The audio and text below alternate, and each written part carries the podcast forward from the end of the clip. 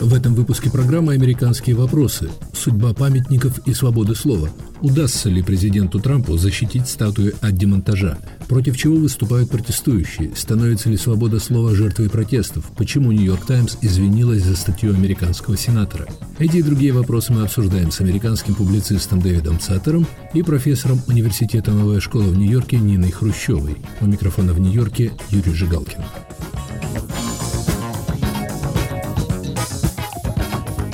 Четверг протестующие добились серьезной символической победы. Конгресс одобрил законопроект, согласно которому из названий американских военных баз должны быть изъяты упоминания военных деятелей Южной конфедерации. Конгресс также готов рассмотреть предложение об очистке капиталистского холма от памятников политикам, генералам и судьям из конфедеративных штатов. Памятники деятелям, имеющим отношение к защите системы рабовладения в США, стали объектом атак демонстрантов.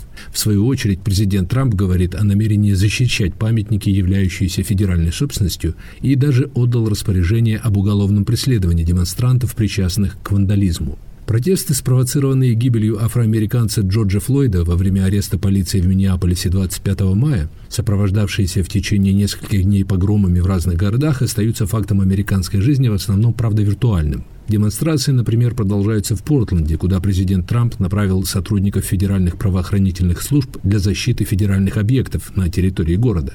И это вызвало негодование местных властей и протестующих. Но главные действия переместились в политическое и медийное пространство. Менее чем через четыре месяца до президентских выборов президент Трамп выступает в роли защитника закона и порядка. Его оппоненты – противников так называемого системного или структурного расизма. Дэвид Саттер, как вы думаете, почему эти протесты получили такое неожиданное долгое продолжение? Я думаю, что сейчас есть ложное представление что можно покончить с расизмом, если мы будем просто убрать памятников тех, которые были в свое время расистами. Это сложный вопрос, потому что частично это оправдано снять памятников тех, которые воевали на сторону конфедерации во время гражданской войны. Они были созданы, эти памятники, как жест примирения южным штатам, но этот жест совершенно игнорировал присутствие в Америке черного населения, который был вынужден жить в рабстве. Этим это все началось. Потом люди, которые фактически не имеют особое историческое образование, они об истории не думают, хотят снять памятник всех, которые как-то или иначе либо выразились против uh, черных, либо участвовали в uh, расовой дискриминации сто лет тому назад. Uh, процесс набирает сил как снежный ком, без понимания, что история просто развивается, что люди и общество меняются. Естественно, не принимая в счет, что многие из этих людей тоже имели очень положительные вклады.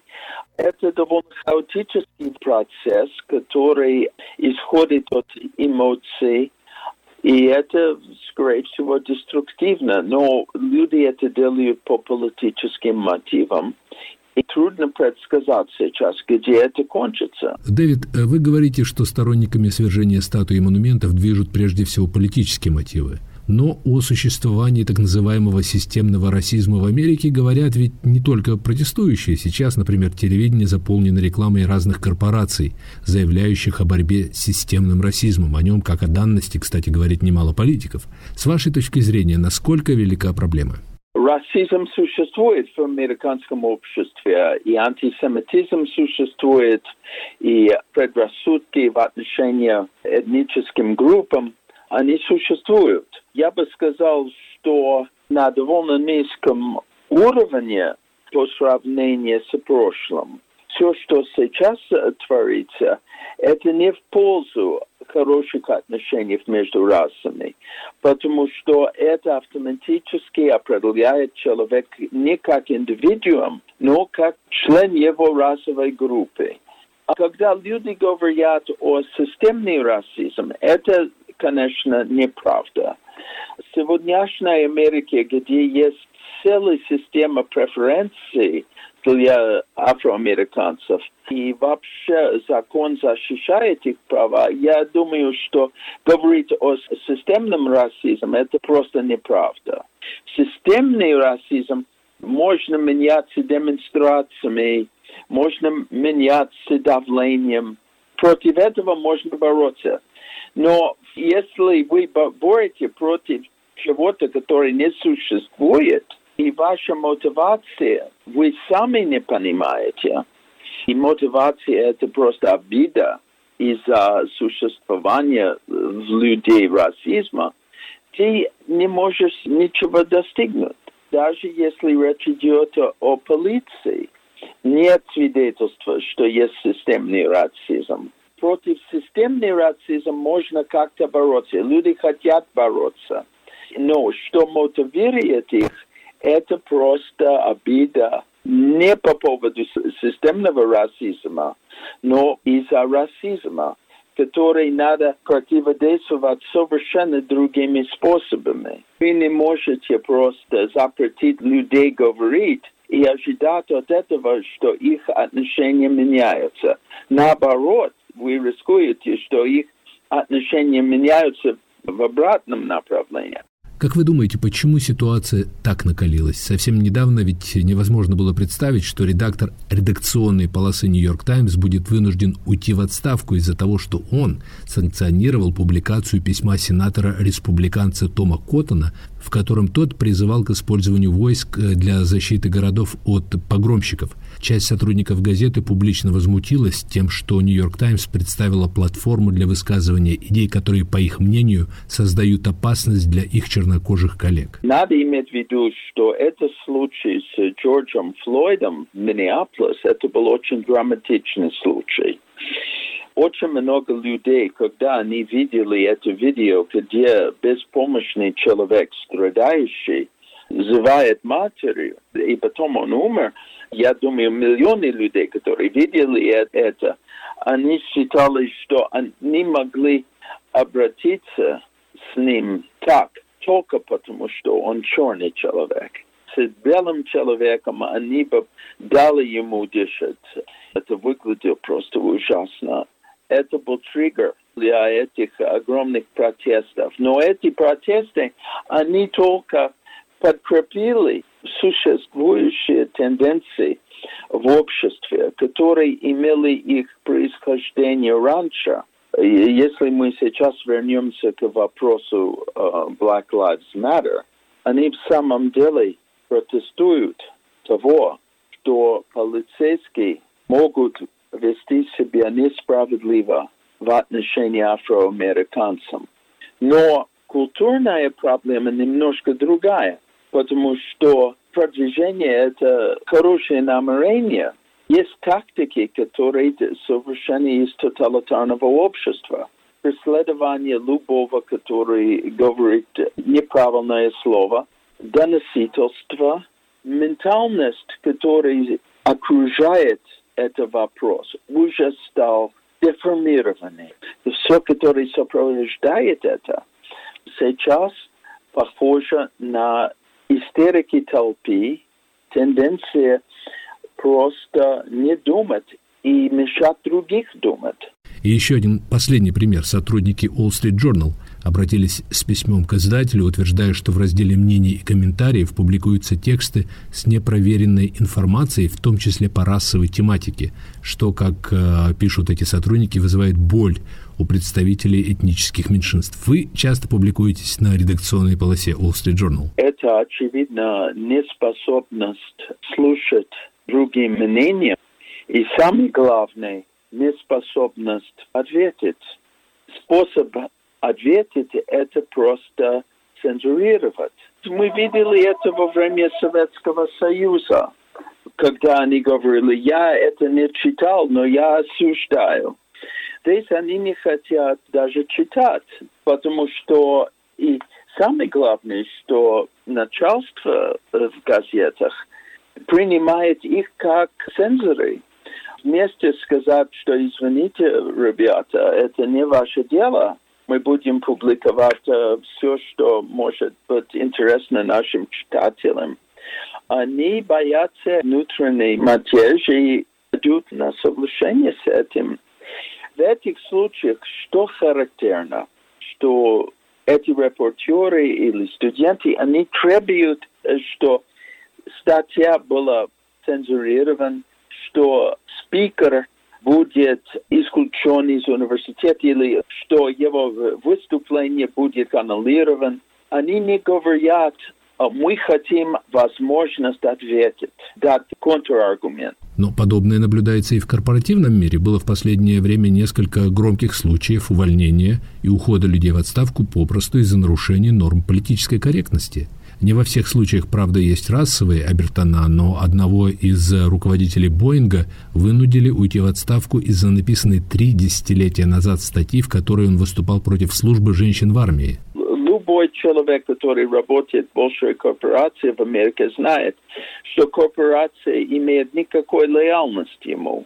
И если он что-то писал в интернет, который кто-то считает сомнительным, и протестует по поводу его выражения мнения, им гораздо легче его уволить, чем иметь дело с бойкотом или защитить себя, или выступить за прав человека и свободу слова. Это не их дело. Они хотят зарабатывать деньги, и если их сотрудник создает для них проблемы, даже если он не виноват, они вряд ли будут его защитить. Очень любопытно, Дэвид, что, кажется, впервые против атмосферы тотальной политкорректности выступили представители демократической интеллектуальной элиты. В журнале Harper's Magazine опубликовано письмо, в котором 150 подписантов, среди которых Джей Кей Роулинг, Ноам Хомски, Салман Ружди, пишут о том, что свобода обмена информацией и идеями – источник жизненной силы свободного общества. И эта свобода ограничивается. Раньше по их словам, этим грешили крайне правые. А сейчас цензурирование, публичное осуждение, астракизм распространяется, как они пишут, в нашей культуре. Письмо, правда, начинается критикой Дональда Трампа и говорится о том, что он угроз демократии. Они видят в карикатурном форме такие тенденции, которые они сами очень часто олицетворяют. В их однобоких толкованиях события и э, способность повторить клише, они, может быть, не понимают, настолько они помогают создать эту атмосферу, результаты которого они видят и не любят, и не одобряют. Ну, хорошо, ничего плохого, что писали письмо. Но если ты начинаешь с письмом и говорим, что, конечно, мы все против Трампа, это уже коллективное мышление. Лучше сказать, что мы за свободного выражения для всех. У нас нет одномыслия. Факт, что они так выражают себя, это часть проблемы. Все, что мы видим, это результат интеллектуального вакуума, который образовался после распада Советского Союза. Потому что общество терял причина мыслить о важных вещах и погрузились довольно второстепенных внутренних проблемах и без всякого ощущения перспективы.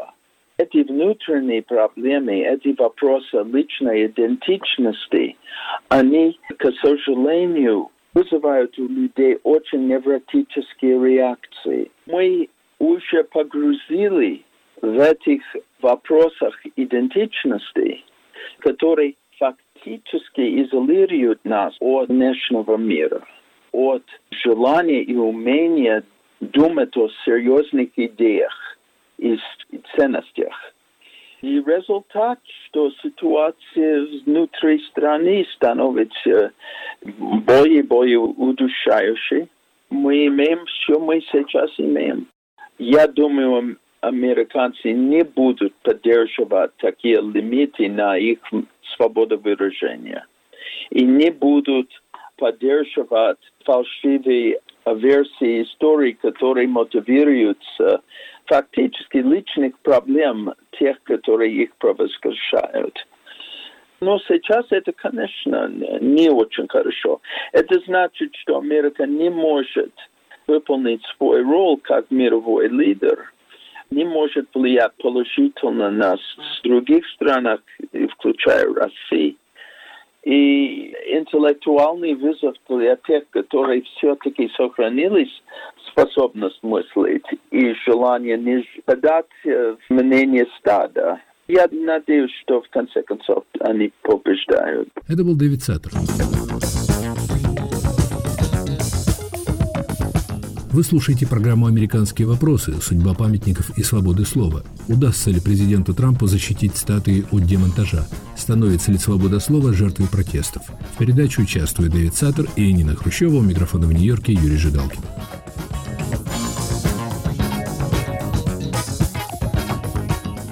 Нина Хрущева, как вы объясняете происходящее? Тут и неутихающие протесты в Портленде, Тут и намечающееся голосование в Конгрессе за демонтаж статуи на Капитолийском холме и изменение названий военных баз, против чего президент Трамп тут и противостояние вокруг свободы слова – кризис с ковидом показал, какое неравенство, о том, как люди в менее э, успешных ситуациях не получают поддержку и, и так далее.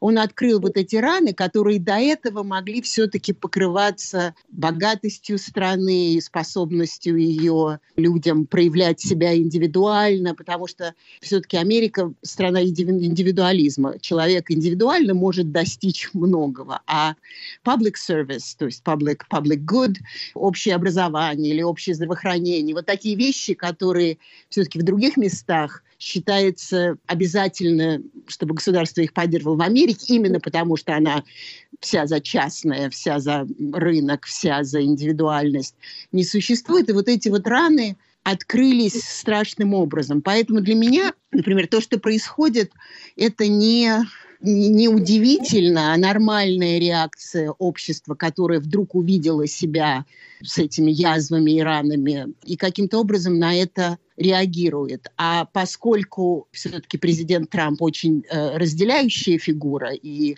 американская политика уже во всяком случае 20 лет, если не 30 лет, все-таки движется к, к разделению, там, Билл Клинтон против республиканцев, Джордж Буш против демократов, Барак Обама против республиканцев, Дональд Трамп против многих и так далее. Теперь это как бы захватывает все слои общества и все политические процессы. Нина, коли вы заговорили о язвах американского общества как важной причине того, что мы сейчас наблюдаем, можно назвать две-три очевидных язвы? Э, борьба за права человека, любые началась действительно как бы официально в 70-е годы особенно, это давало возможность Америке попытаться выйти вот из российского прошлого. Она шла медленно, политически корректно. Мы знаем праздник афроамериканца, День Мартина Лютер Кинга. Он единственный праздник как бы именной. Таким образом, мы не расисты.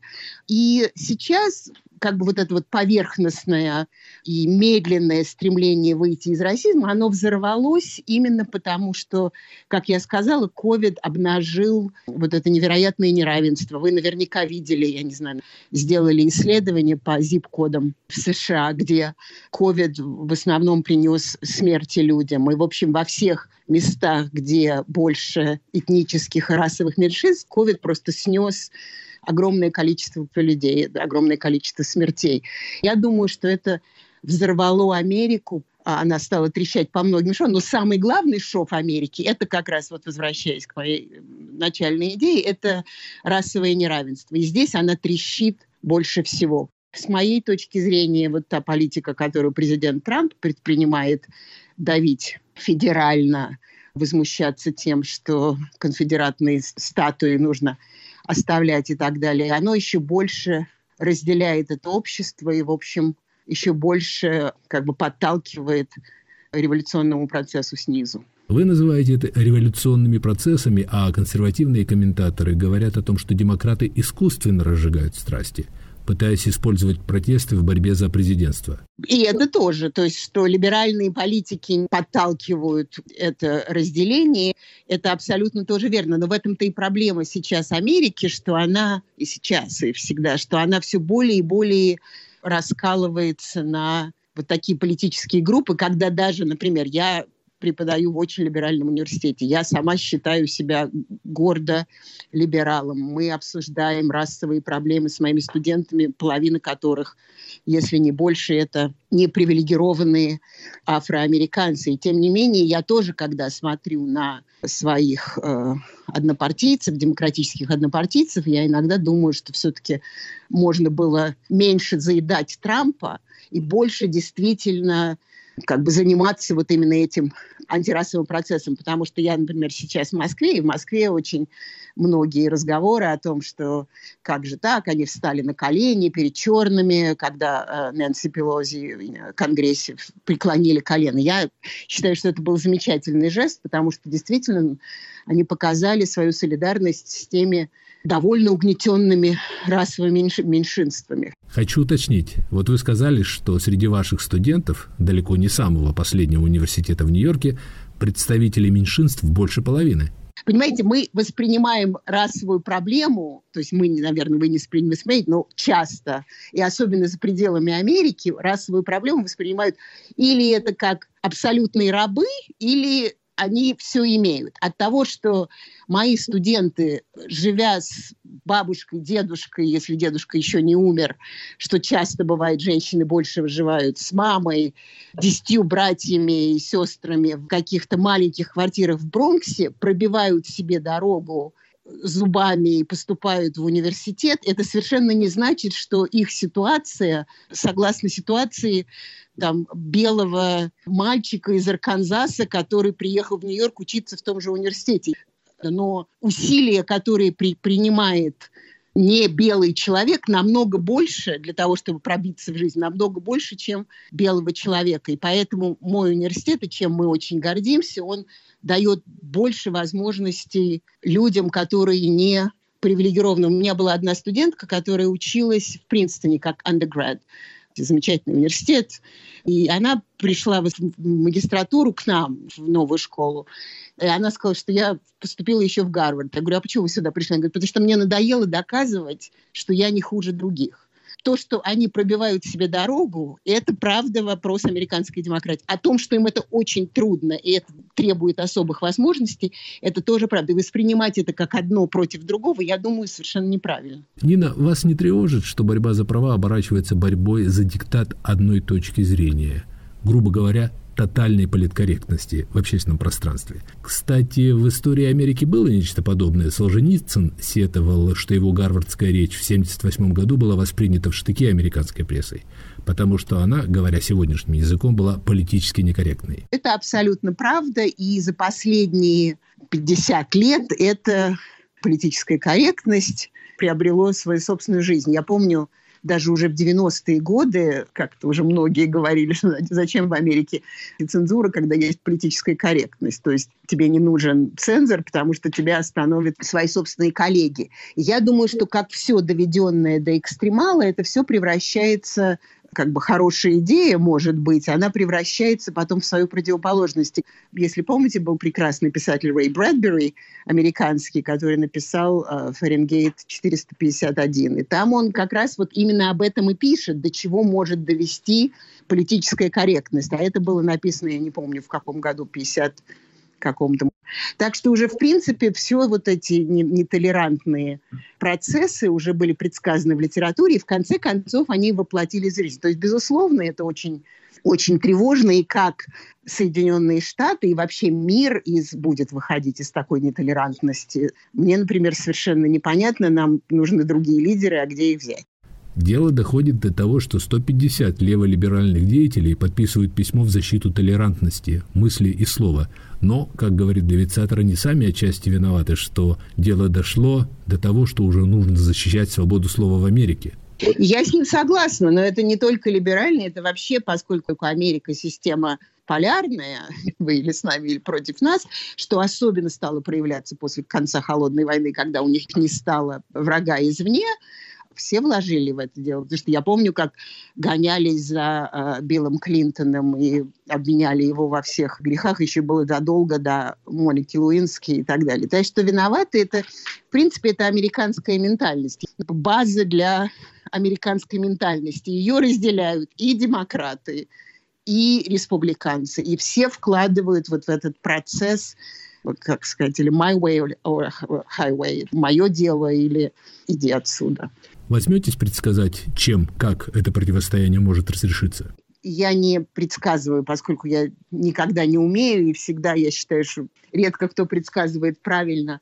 А я думаю, разница все-таки в том, что Америка никогда не была в ситуации, когда и экономика валится, и социальная структура валится, и государственная структура валится. Такого все-таки никогда не было, чтобы все вместе. Социальные валится, потому что идут протесты за, как говорится, за душу Америки. Будет она продолжать быть российской, или она все-таки найдет возможность э, выйти из, э, из этой ситуации. Государственная валится.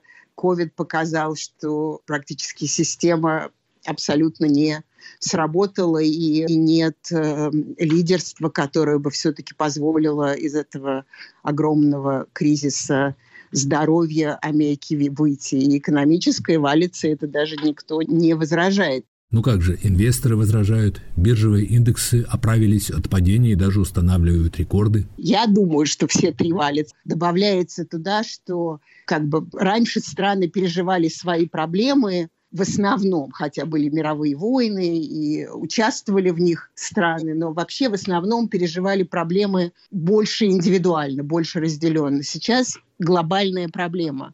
И одна из проблем, которые влияют на американское сознание, по-моему, и на американское политическое развитие, это то, что Америка мифологически, не мифологически все-таки была мировым лидером. Она сейчас не лидер, она наоборот идет в хвосте у многих других. И это тоже повлияет на разрешение этого кризиса. Вы слушали программу «Американские вопросы. Судьба памятников и свободы слова». Удастся ли президенту Трампу защитить статуи от демонтажа? Становится ли свобода слова жертвой протестов? В передаче участвовали американский публицист Дэвид Саттер и профессор университета «Новая школа» в Нью-Йорке Нина Хрущева. Передачу из Нью-Йоркской студии «Радио Свобода» вел Юрий Жигалкин.